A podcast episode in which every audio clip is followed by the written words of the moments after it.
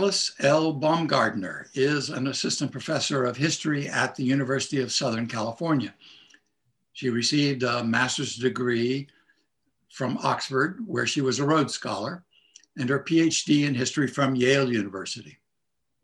Her first book, South to Freedom, she explains why Mexico abolished slavery and how its increasingly radical anti slavery policies fueled the crisis in the United States.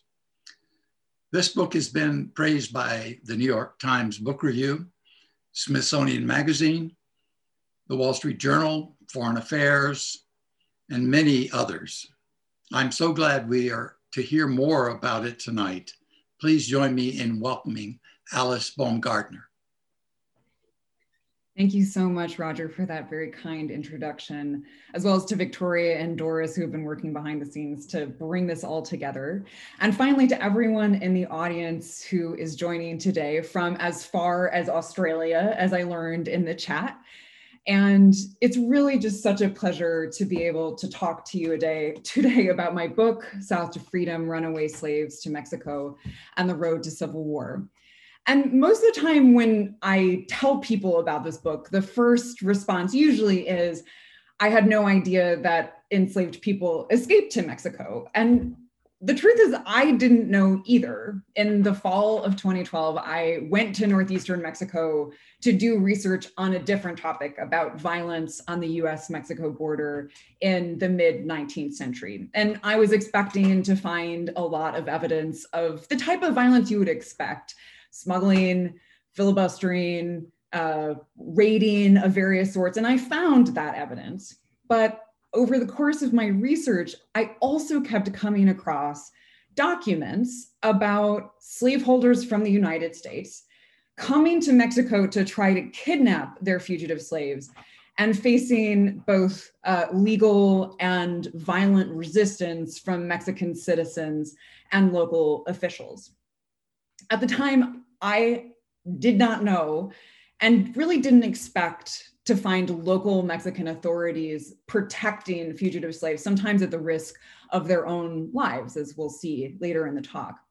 I didn't even know that fugitive slaves were escaping to Mexico, like many of the people who I've talked to about this project since.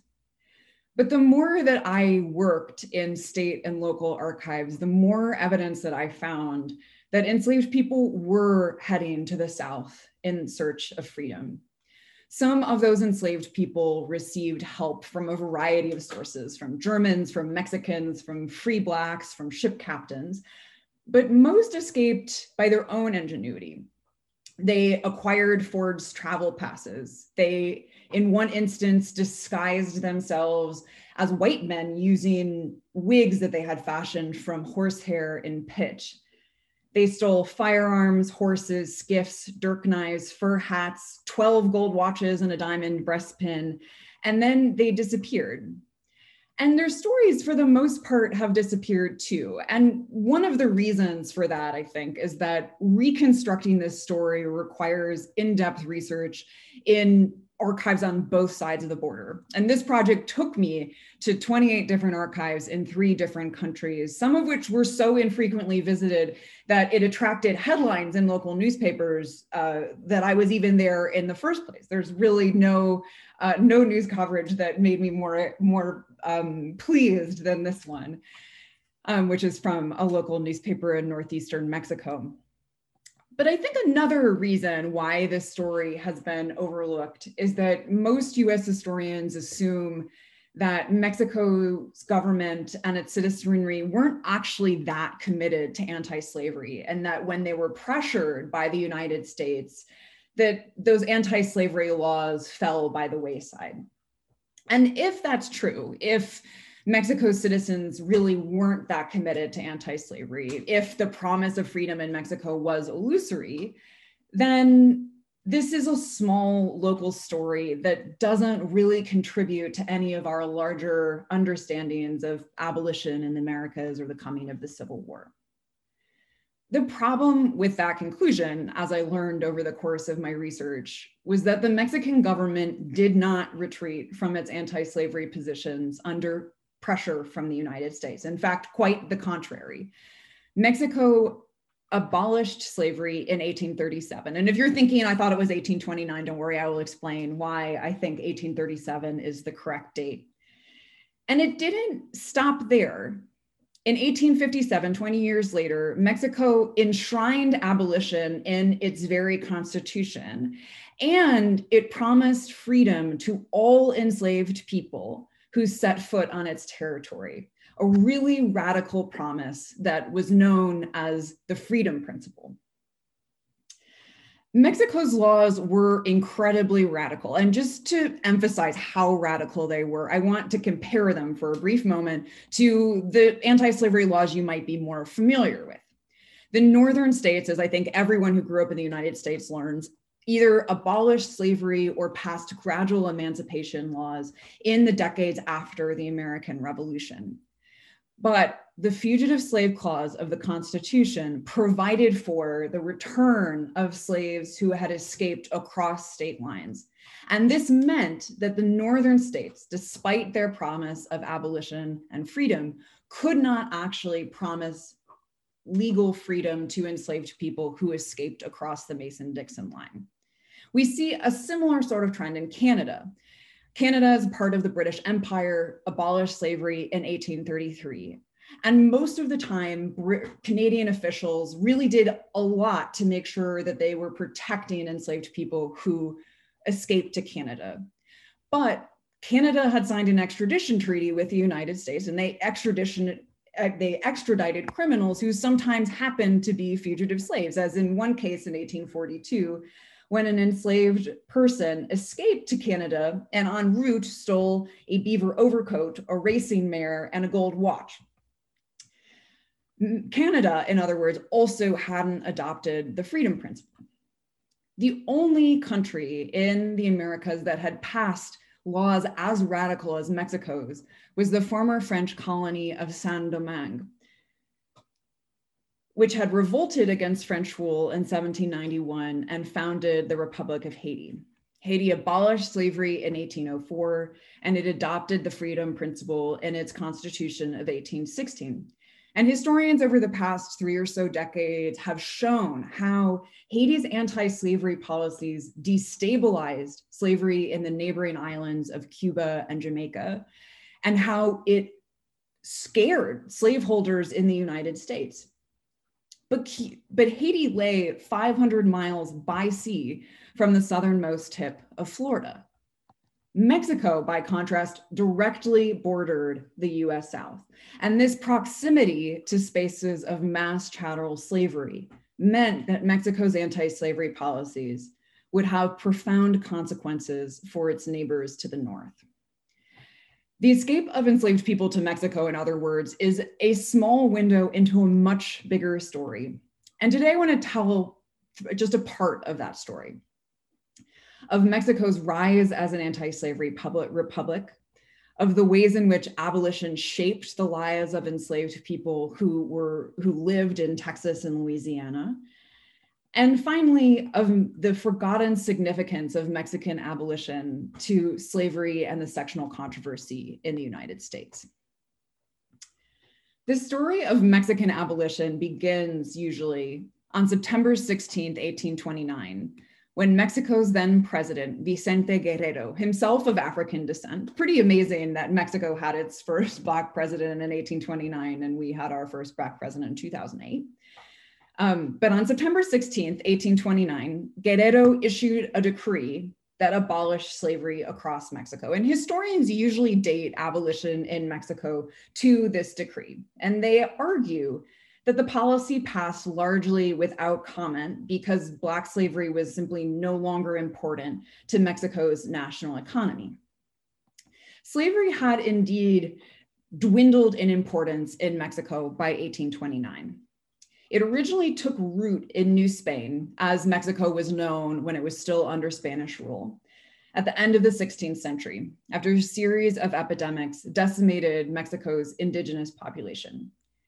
Between 1580 and 1640, New Spain imported more African slaves than any other colony in the Western Hemisphere except Brazil. And you can see that increase in the enslaved population in this chart tracing the slave population in New Spain.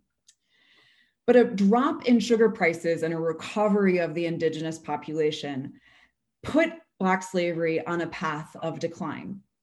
And by the time that Mexicans took up arms against Spain in 1810, Black slaves numbered only nine to 10,000. At the time that Mexico's enslaved population was declining, anti slavery sentiment was on the rise. And there are three factors that are central to this development. First, the war against Spain had forged a link in the popular imagination between slavery and colonialism, individual emancipation, and national independence. And enslaved people themselves helped to reinforce that connection by filing suit in Mexico's courts throughout the 1820s, arguing that they could not be held as slaves in a newly independent republic because slavery was antithetical to its founding principles. Second, championing anti slavery helped to distinguish Mexico from Spain, which was an important task for any fledgling republic. The United States was doing the same thing, trying to distinguish itself from Great Britain. And anti slavery was one way in which they could really make that contrast quite stark because Spain continued to permit human bondage in its colonial possessions, particularly in the island of Cuba. And so anti slavery helped to cast Mexico in a different, more enlightened mold. Third, remember that Mexico is the neighbor of the United States.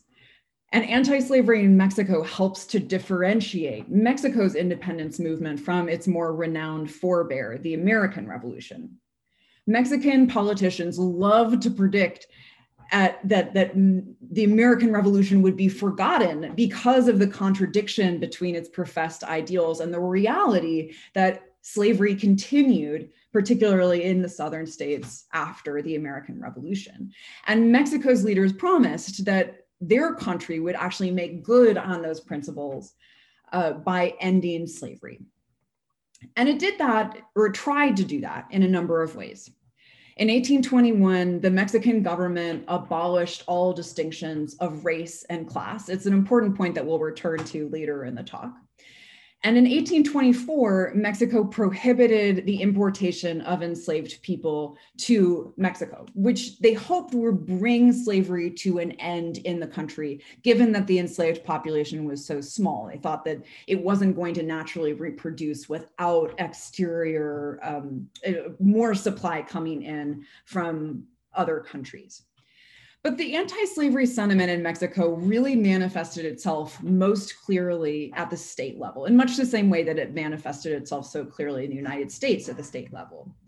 Between 1821 and 1827, seven of Mexico's 19 states abolished slavery outright, and you can see them highlighted here in purple.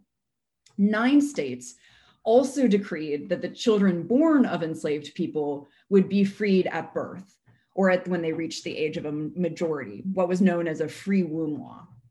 These laws obviously didn't abolish slavery outright, but like the gradual emancipation laws adopted in states like Pennsylvania, Connecticut, Rhode Island, New York, and New Jersey, these laws did promise to end human bondage within a generation or two.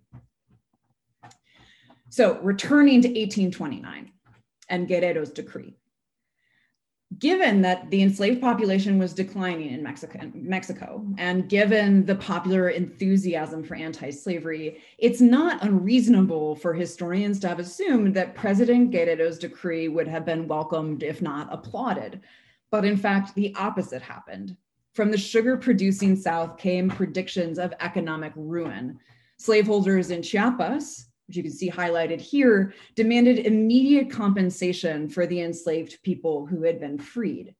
The town council of Cordoba, Veracruz, warned that the decree would cause the ruin of this population that labors exclusively in the cane fields. Meanwhile, Yucatan seceded from the Mexican Confederation its legislature lambasted the national government for assuming powers that rightly belong to the states. And among its grievances in that realm was the fact that President Guerrero had abolished slavery, which the legislature called, quote, a cruel attack on property, close quote, that they claimed disadvantaged Yucatan more than any other state in the Mexican Federation. Now, as all of you who have taken any US history classes will know, there was one other province of Mexico that disputed Yucatan's claim, and that was the province of Texas, which was then part of a state in Mexico known as Coahuila y Texas.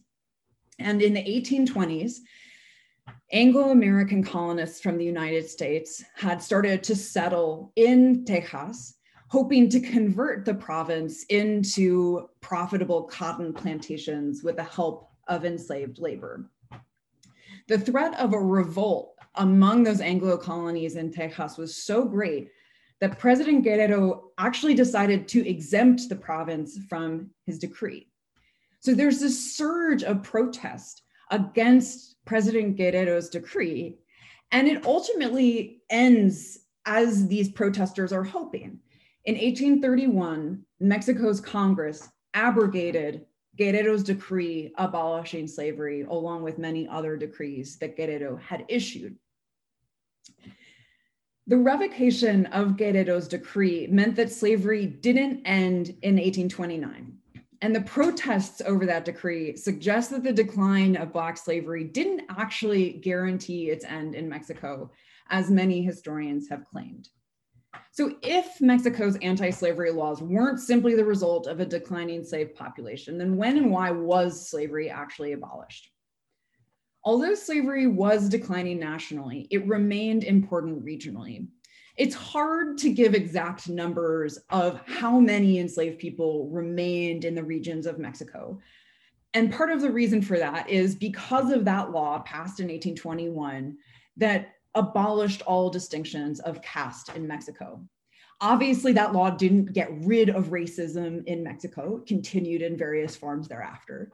But it did mean that all official documentation, like this census from Muzquiz, Coahuila in 1827, that it didn't include any information about race or caste. And for those of you who speak Spanish, you can see that this census includes the name, the age, the employment, whether someone was literate or not, but nothing about race or ethnicity.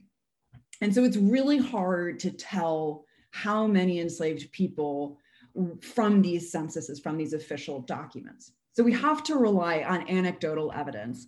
And that anecdotal evidence suggests that the enslaved population in Mexico was concentrated around um, the sugar producing South and the cotton growing North, the two regions where we saw the most complaints, the most um, uprisings against Guerrero's decree.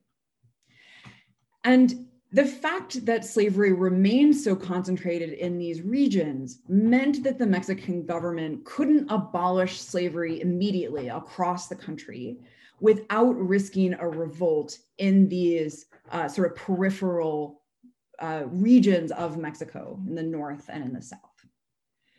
Although Mexico would not abolish slavery outright across the nation, that did not mean that the Mexican government condoned human bondage.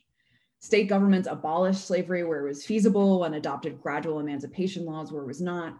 The national government, as I mentioned in 1824, forbade enslaved people from being imported into the country, a law that posed a major threat to those Anglo American colonists who were immigrating to the colony of Texas with ambitions of using enslaved labor to grow cotton.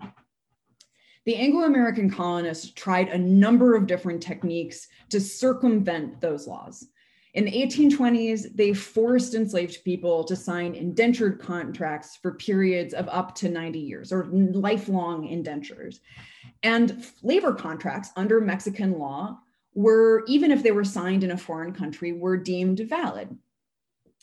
But that law was not meant to allow the signing of these lifelong indenture contracts. And so the legislature of Coahuila y Tejas in 1832 passed a law that limited the terms of those contracts to no more than 10 years. And that law was retroactive. So it meant that all of those lifelong indentured contracts were no longer valid and that the enslaved people who had been imported under those contracts were had a claim to freedom.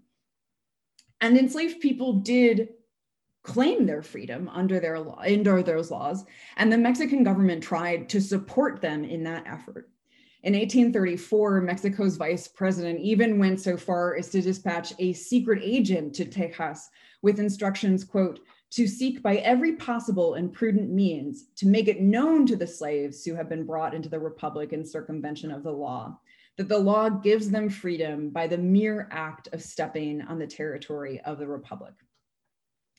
I am going really fast over a very complicated history, but the Anglo American colonists recognized as they tried and failed to circumvent these laws that the Mexican government was not going to just kind of roll over and let them import their slaves, even though it was against the law. And their ability, uh, the ability of the Anglo American colonists in Texas to circumvent this um, anti slavery legislation was diminished considerably when President Antonio Lopez de Santa Anna overturned Mexico's Federalist Constitution in favor of a more centralist system in government. In response to these changes, the Anglo American colonists in Texas revolted in 1835. And in 1836, on April or April 21st, 1836, Texas forces defeated the Mexican army at the Battle of San Jacinto, securing the independence of Texas, at least for the moment. Now, like the United States, when the Southern states seceded in 1860 and 1861, Mexico refused to recognize the independence of Texas. Instead, they claimed that they were going to launch an expedition to reconquer Texas in much the same way that the Lincoln administration responded to the secession of the Confederates. Given that Mexico still laid claim to the seceded province of Texas, it came as a surprise and an affront when on March 3rd, 1837, a mere 10 months after the end of the Texas Revolution, the US government recognized Texas's independence. It extended diplomatic recognition to this upstart republic. Six weeks later, Mexico's Congress voted to abolish slavery without exception. And the timing was no coincidence.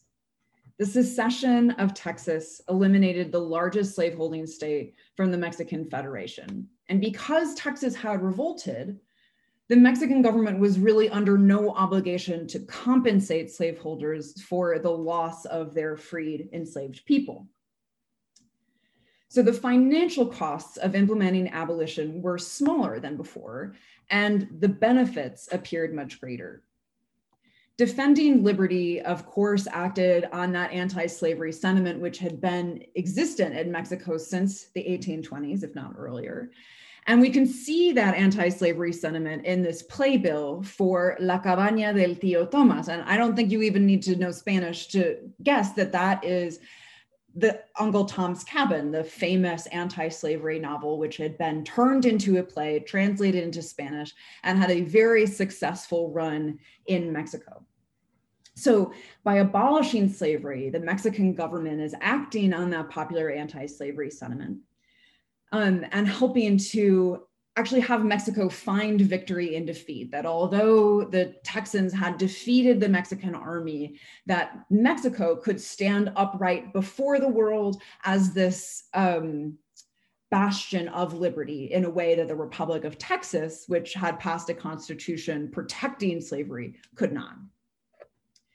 The position also galvanized international support for Mexico. From Edinburgh, Scotland to Westchester, New York, anti slavery societies condemned Texas as a quote unquote loathsome republic that had exercised its political liberty in defense of slavery. And we can see that really clearly in this um, pamphlet which shows the free eagle of Mexico grappling the cold blooded viper tyranny or Texas. The abolition of slavery in Mexico just confirmed this idea that abolitionists had been promoting as early as the Texas Revolution, saying that it really was this fight to uphold slavery.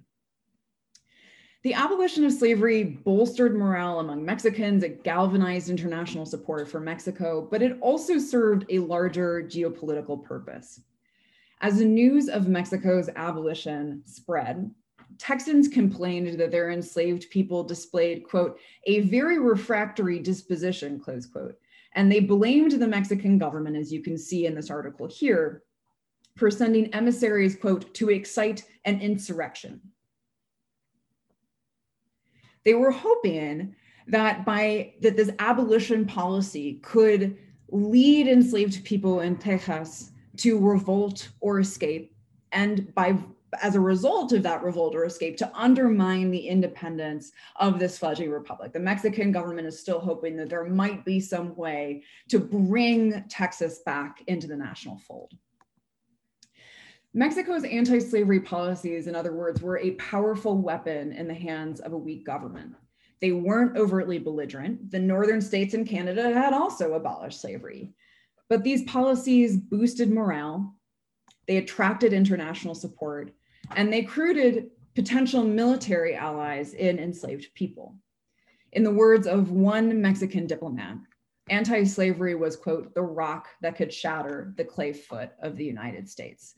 This was the way to turn this David and Goliath situation in favor of Mexico. So, what did this mean for enslaved people living in Texas and Louisiana? After Mexico abolished slavery, enslaved people responded by escaping in even larger numbers than they had before.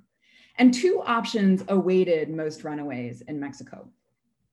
The first was to join Mexico's military colonies, a series of outposts along Mexico's northern frontier, which defended against native peoples and foreign invaders. And you can see um, in this map here, the state of Coahuila, it sort of should be in the center of your screen. That is the state where most enslaved people who joined the military colonies went. Life in these military colonies was not easy. Few of the fugitive slaves who arrived at those military colonies spoke Spanish. They were unaccustomed even to Mexican food. There are some um, uh, documents talking about how they would scrape beans from the tortillas that Mexicans gave them when they arrived. And perhaps most importantly, by joining the military colonies, they had, of course, to take up arms in defense of Mexico to defend that border.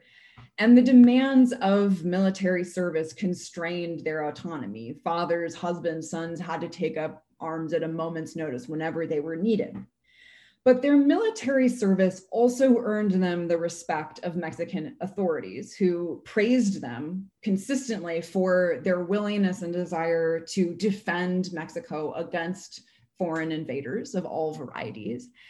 And the fact that they had taken up arms in defense of Mexico also helped to give them a claim to citizenship in Mexico. Unlike in the United States in the 1850s, people of color were eligible for citizenship in Mexico.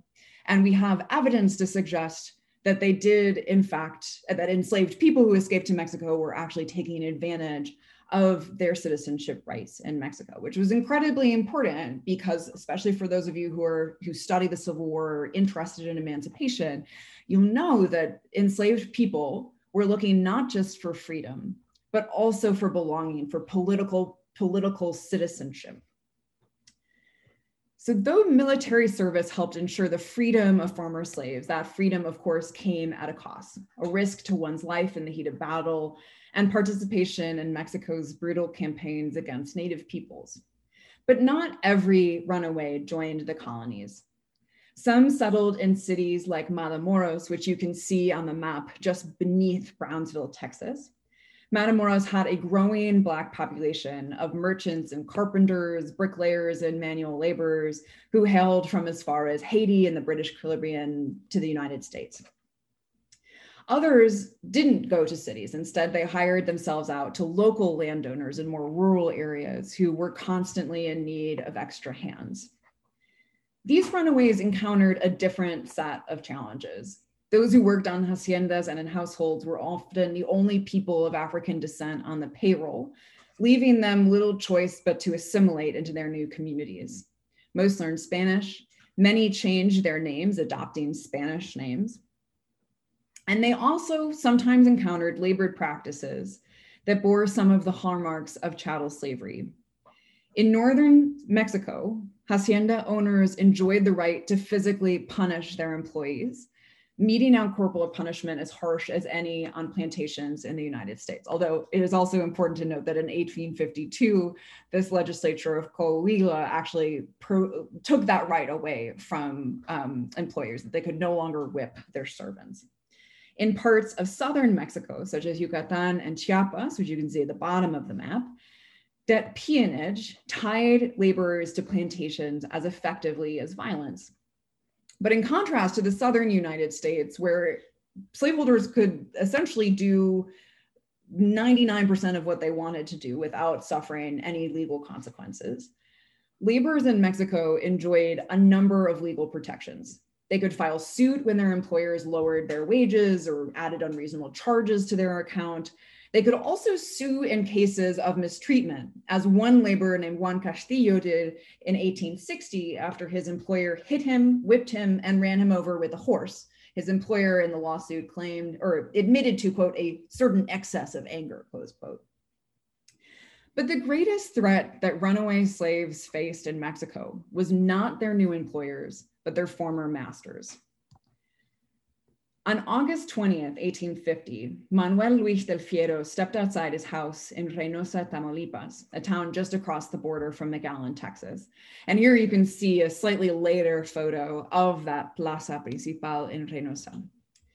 The night was hot and a band was playing in the plaza. And as Manuel Luis del Fierro stood listening to the music, two foreigners approached him, asking if he wanted to join them at the concert.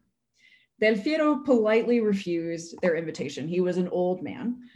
And he didn't really give the incident much thought until that night when he was woken from his sleep by the sound of a woman screaming. Del Fierro hurried toward the commotion, and in one of the rooms of the house, he came across the two foreigners, one waving a pistol at his maid, Matilda Hennes, who he later testified, quote, had been held as a slave in the United States, close quote. Hennes had belonged to a planter in the United States named William Cheney, who owned a plantation near Cheneyville, Louisiana, which you can see on this map here. And what's interesting and, and good for historians here is that Cheneyville was not far from where Solomon Northup, a free black man who was kidnapped from the North and sold into slavery, was sold. Uh, Solomon Northup was at a plantation in a neighboring parish. And when Solomon Northup arrived at that plantation, he heard that several enslaved people had been hanged in the area for having planned, quote, a crusade to Mexico. And as Northup recalled in his memoir, 12 Years a Slave, the plot was, quote, a subject of general and unfailing interest in every slave hut on the bayou, close quote. So, from Solomon Northup's memoir, we have some sense that the enslaved people in that area knew about the promise of freedom in Mexico. And at some point, although we don't know when or how, Matilda Hennes acted on that knowledge, escaping from Cheneyville and making her way to Reynosa, where she found work in Manuel Luis del Fierro's household. To Del Fierro, Matilda Hennes was not just a runaway. As a servant, she was a member of his household. And although he was an old man, he defended her in the room where he came across the two men, he took hold of his gun while his wife called for help from the balcony. One of the kidnappers escaped before help could arrive, but another didn't. And that kidnapper turned out to be none other than Hennes's former owner, William Cheney. In Mexico, Cheney found that he could not treat people of African descent with impunity as he did in the United States. Cheney was arrested and while he sat in prison, Judge Justo Trevino of the District of Northern Tamaulipas began an investigation into his attempted kidnapping. Del Fierro's actions were not unusual. And I think that's the point that is most astonishing and most interesting about what's going on in Mexico during this time. In 1851, the townspeople in a small village in northern Coahuila took up arms to stop a slave catcher named Warren Adams from attempting to kidnap a Black family. Later that year, the Mexican army posted a sizable force and two field artillery pieces on the Rio Grande to stop a group of nearly 200 Americans from crossing the river, ostensibly to seize fugitive slaves. In 1852, four townspeople from Guerrero, Coahuila, which you can also see on that map, chased after a slaveholder from the United States who had kidnapped a Black man from their village. They found the slaveholder who pulled out a six shooter, but one of the townspeople drew faster, killing the kidnapper. Unable to bring the kidnapper to court, the councilman brought his corpse to a judge in Guerrero, who certified that the man was in fact dead, quote, for not having responded when spoken to and other cadaverous signs, close quote. The protection that Mexican citizens provided was significant because the national authorities in Mexico City simply didn't have the resources to enforce many of the country's most basic policies. And Mexico's anti slavery laws might have ended up as a dead letter if not for the ordinary people of all races who risked their lives to help protect fugitive slaves. As Mexico became known as a refuge for runaways, the landscape of slavery in the South Central United States began to shift. Slaveholders no longer wanted to bring their enslaved people to South Texas for fear that they would just escape to Mexico. In fact, that large swath of territory in the southern reaches of Texas was essentially deemed non slaveholding because of the risk. The threat was so bad that slaveholders demanded that diplomats from the United States pressure their Mexican counterparts to sign an extradition tre- treaty to return fugitive slaves. But negotiations failed in 1850 and 1851 and 1853 and 1857. Mexico's extradition policies were, Mexico would never agree to an extradition policy. And the effects of that are perhaps best seen in the 1860 census from Brownsville, Texas. Brownsville is right on the border with the Rio Grande. And we can see from the census that there are only seven enslaved people who are in that town, really a testament to that fear of bringing enslaved people anywhere near Mexico. And that fear really was justified because in column six of that census, you see the number of enslaved people who are listed as, quote, fugitives from the state.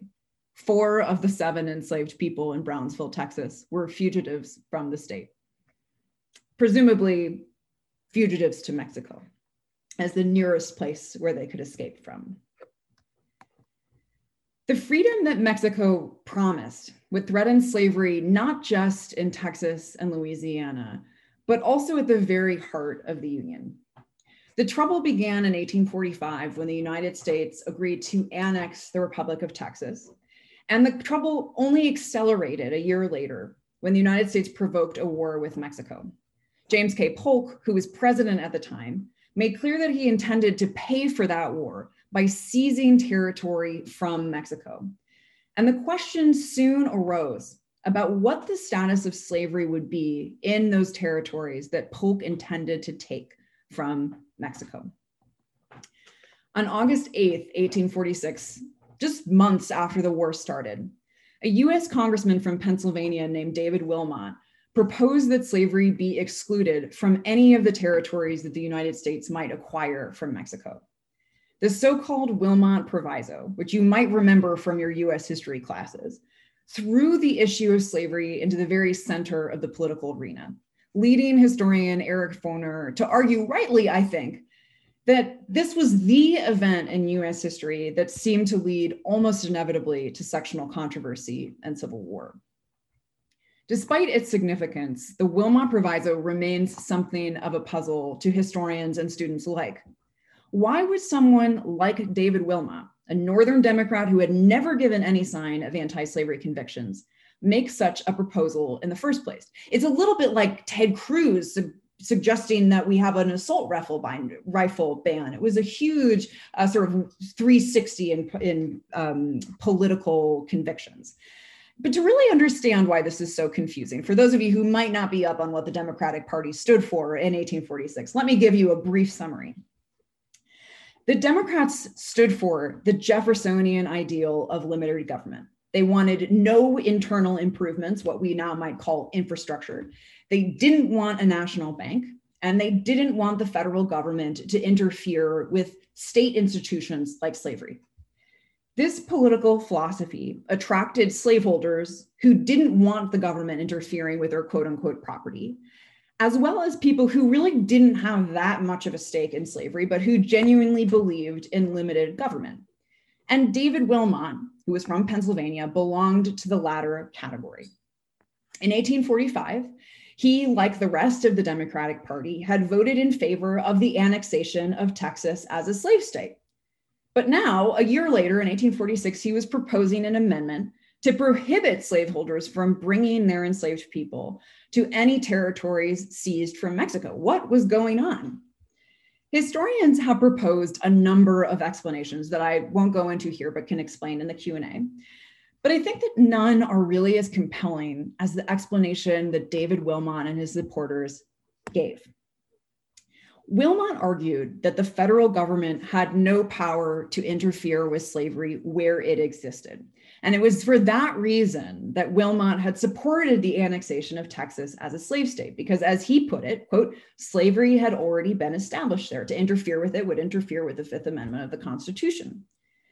But, Wilmot said, if the federal government lacked the power to abolish slavery where it existed, as in Texas, then it also lacked the power to establish slavery where it had been abolished, as in Mexico. David Wilmot knew that the Mexican government had abolished slavery in 1837. And so he argued that any land ceded to the United States as a result of the Mexican American War would enter the Union as free territories. Wilmot argued that he wasn't actually changing his tune at all. In fact, he was doing what his party had long insisted to, quote, let slavery alone. Southern congressmen were not mollified by this explanation because they recognized that the Wilmot Proviso threatened to upset the balance between North and South. If the territories ceded from Mexico were closed to slavery, then basically all of the Western territories that remained would be closed to slaveholders. Mexican abolition, in other words, forced Mexico or the United States Congress to make what seemed like an impossible choice. They could either admit the former Mexican territories as free states, which would basically uh, mean that the southern states would be outnumbered in the Senate and they would be unable to block offensive uh, legislation to them, which is unacceptable to the southern congressmen. Or they could reestablish slavery where it had already been abolished, which would create a dangerous precedent for federal intervention with respect to slavery. Southern politicians really didn't like either of these choices. And so they insisted that Mexico really couldn't have abolished slavery, it was against their constitution. Didn't they have indentured servitude there, anyways? And so we see congressmen coming to the floors of the House and the Senate reading Mexico's original laws. My favorite instance of this is Senator Thomas Hart Benton of Missouri. Remember, Missouri was a slave state, and he read Mexico's laws in the original Spanish he read, Ninguno es esclavo en el territorio de la nación. Another congressman complained, quote, that the Senate cannot understand a word of what he reads. And just so you guys don't have the same fate, he basically is reading from Mexico's law saying no one is a slave in the territory of the nation. The introduction of the Wilmot Proviso turned the slow burn of sectionalism into a blaze. But Thomas Hart Benton of Missouri actually saw a solution he accepted that Mexico's laws prohibiting slavery remained in force and that Congress had no right, under the democratic interpretation of the Constitution, to overturn those laws. But he argued that if those laws remained in force and Congress couldn't overturn them, that the Wilmot Proviso was redundant it was a thing of nothing, an empty provision, a cloud without rain, just a way to sort of uh, drive up sectional controversies. That Mexico's laws abolishing slavery would prohibit slavery in the territory, regardless of whether Congress passed a proviso. And Benton's argument convinced many of those Northeastern Democrats who had broken with party lines by voting for the Wilmot provisos, included people like Richard Brodhead of Pennsylvania, as well as James W. Bradbury of Maine, who said, quote, the proviso is now there, prohibiting slavery throughout their entire extent because those Mexican laws already existed, were still in effect. Northerners believed that slavery could not extend to the former Mexican territories where human bondage had been abolished, and it didn't matter whether or not they passed the proviso. But Southern whites believed that even if Congress couldn't overturn Mexican laws, that the territories, when admitted as states, possessed the quote unquote unquestioned right to amend previous le- legislation, including laws relating to slavery. But as Southern whites thought that the immigrants to former Mexican territories would vote to reestablish slavery in the American Southwest, they would soon be disabused of this belief. In 1849, California petitioned for admission to the Union as a free state. And the balance of power between the North and the South really hang on the balance here. There are 15 free states and 15 slave states.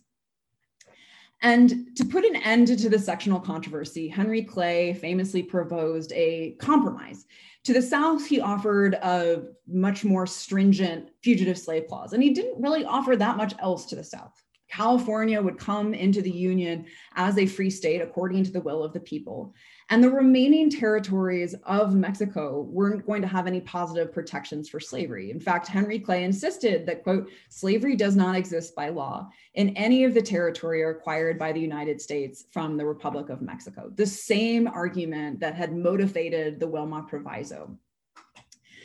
With California being admitted as a free state, that meant there were 16 free states and 15 slave states. And we can really see the 1850s as a number of events or that in the 1850s, Southern politicians are doing everything they can to try to add more slave states to the Union so that they aren't totally outnumbered. In other words, they're trying to avert the loss of power that the Mexican American War set into motion. Their efforts led to the failed annexation of Cuba in 1854, which still had slavery and would have been admitted as a slave state the overturning of the Missouri Compromise also in 1854, which would open the territory north of 3630 to slavery, and the birth of a new political party in the wake of the overturning of the Missouri Compromise, the Republican Party, whose success in the election of 1860 led to the outbreak of the US Civil War. To conclude, it's really easy to discount Mexico's anti slavery stance given that coercion continued in so many other forms in Mexico. But Mexico's policies with respect to slavery had serious implications for human bondage in the United States. Mexico bordered the US South, and not just any part of the US South, the deep South, where slavery was expanding most rapidly. And enslaved people escaped to Mexico with such frequency that Texas actually seemed to have more in common with the states that bordered the Mason Dixon line than with other states like Mississippi and Alabama. Samuel Houston, then the governor of Texas, made those stakes clear on the eve of the Civil War. He wrote, quote, Texas is a border state. Mexico renders insecure her entire western boundary. Close quote. Mexico's laws rendered slavery insecure not just in Texas and in Louisiana, but throughout the United States, because the land seized from Mexico at the close of the Mexican American War was free territory. That territory included what is now most of modern day California, Utah, California, and Arizona. When Southern politicians attempted to establish slavery in that region, they ignited a sectional controversy that would eventually lead to civil war. Thanks so much. I'm really looking forward to answering some questions. Thank you so much, Alice. All right, let's dive right in. Was Mexican anti slavery a factor in causing the Mexican War? Was there any connection between the escaped slaves in Mexico and the San uh, Patricios? Hmm. That's a great question. I didn't find any evidence that Mexico's anti slavery was necessarily causing the Mexican American War, that the annexation of Texas sort of started the process of leading towards civil war and the fact that James K. Polk wanted to secure the United States quote unquote manifest destiny by securing ports in the Pacific that I think that was motivating it more than Mexican anti-slavery. Um, and then with respect to the San Patricios, that's a really good question. Again, it didn't come up in my research, but I I wonder if um, you know, with further investigation, there might you might see some connection between um, runaways and and the San Patricios. I'm I'm not sure though. It's a great question. What is the estimate of numbers uh, who escaped uh, to Mexico? How do you compare Mexico as a refuge for enslaved during the 19th century to the Spanish colony of Florida, which is also a refuge for enslaved people coming to um, during the uh, during the 18th century? Oh, great, great questions. So, estimating the number of enslaved people who escaped to Mexico is really hard for some of the reasons that I talked about. The just finding the census or the data from Mexico is really hard to get. And so I, I have, if you go to my personal website, I have a long description of how I came at um, the estimate of 3,000 to 5,000. I would say that's a quite a conservative estimate. Um, but so I would say it's about that much. So it's significantly less than what's estimated of enslaved people going north to Canada. Um, but I think still quite quite a significant number from the perspective of, of slaveholders in Texas and Louisiana. And then the second question was how this compares to the refuge promised by Spanish Florida. And in some respects, it's very similar that, and in some respects, it's different. Um, or Spanish Florida and Mexico start off having offering similar sorts of protections to enslaved people that they could come and claim their freedom under certain uh, situations. Like in Spanish Florida, there was a royal cedula that promised freedom to people who promised to convert to Catholicism and defend the Spanish crown. Um, in Mexico, we have enslaved people who can claim their freedom if they have been illegally imported. So there's this sort of conditional freedom if you if you meet the conditions for that freedom. So I would say that you know, particularly in the 1820s, 1830s, um, into the 1840s, that the promise of freedom in Mexico and Spanish Florida was was conditional conditional on certain meeting certain requirements. But after Mexico adopts the freedom principle that promises freedom to all enslaved people without condition, the promise of freedom becomes much more expansive. Uh, you don't need to convert or take up arms or proclaim loyalty. Um, if you're an enslaved person and you set foot on Mexican soil, you have a legal claim to freedom.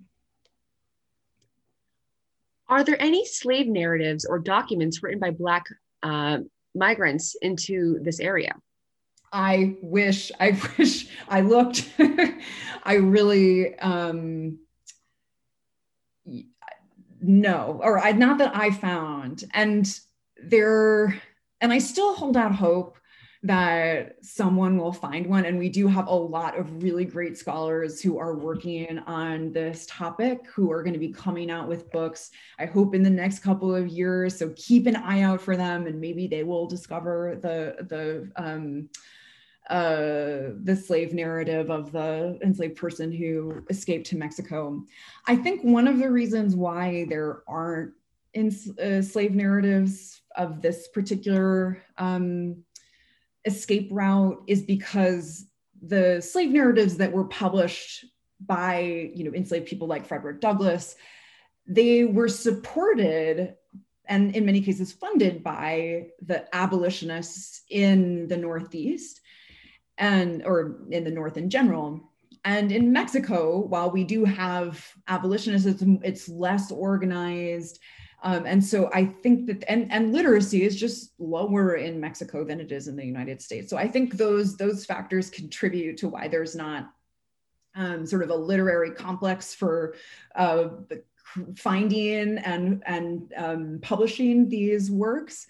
But I just, there, there are parts of this story that were really hard to tell because of the absence of sources that really were relying a lot on legal testimonies from enslaved people and then accounts from not from them but from you know mexican officials about what had happened and which is very frustrating. So anyways i i if anyone knows of one if you have one in your attic um, i i would love to see it which kind of rolls into the next question. Your description of the research process was fascinating. Could you elaborate? How many stories are waiting to be uncovered in those archives?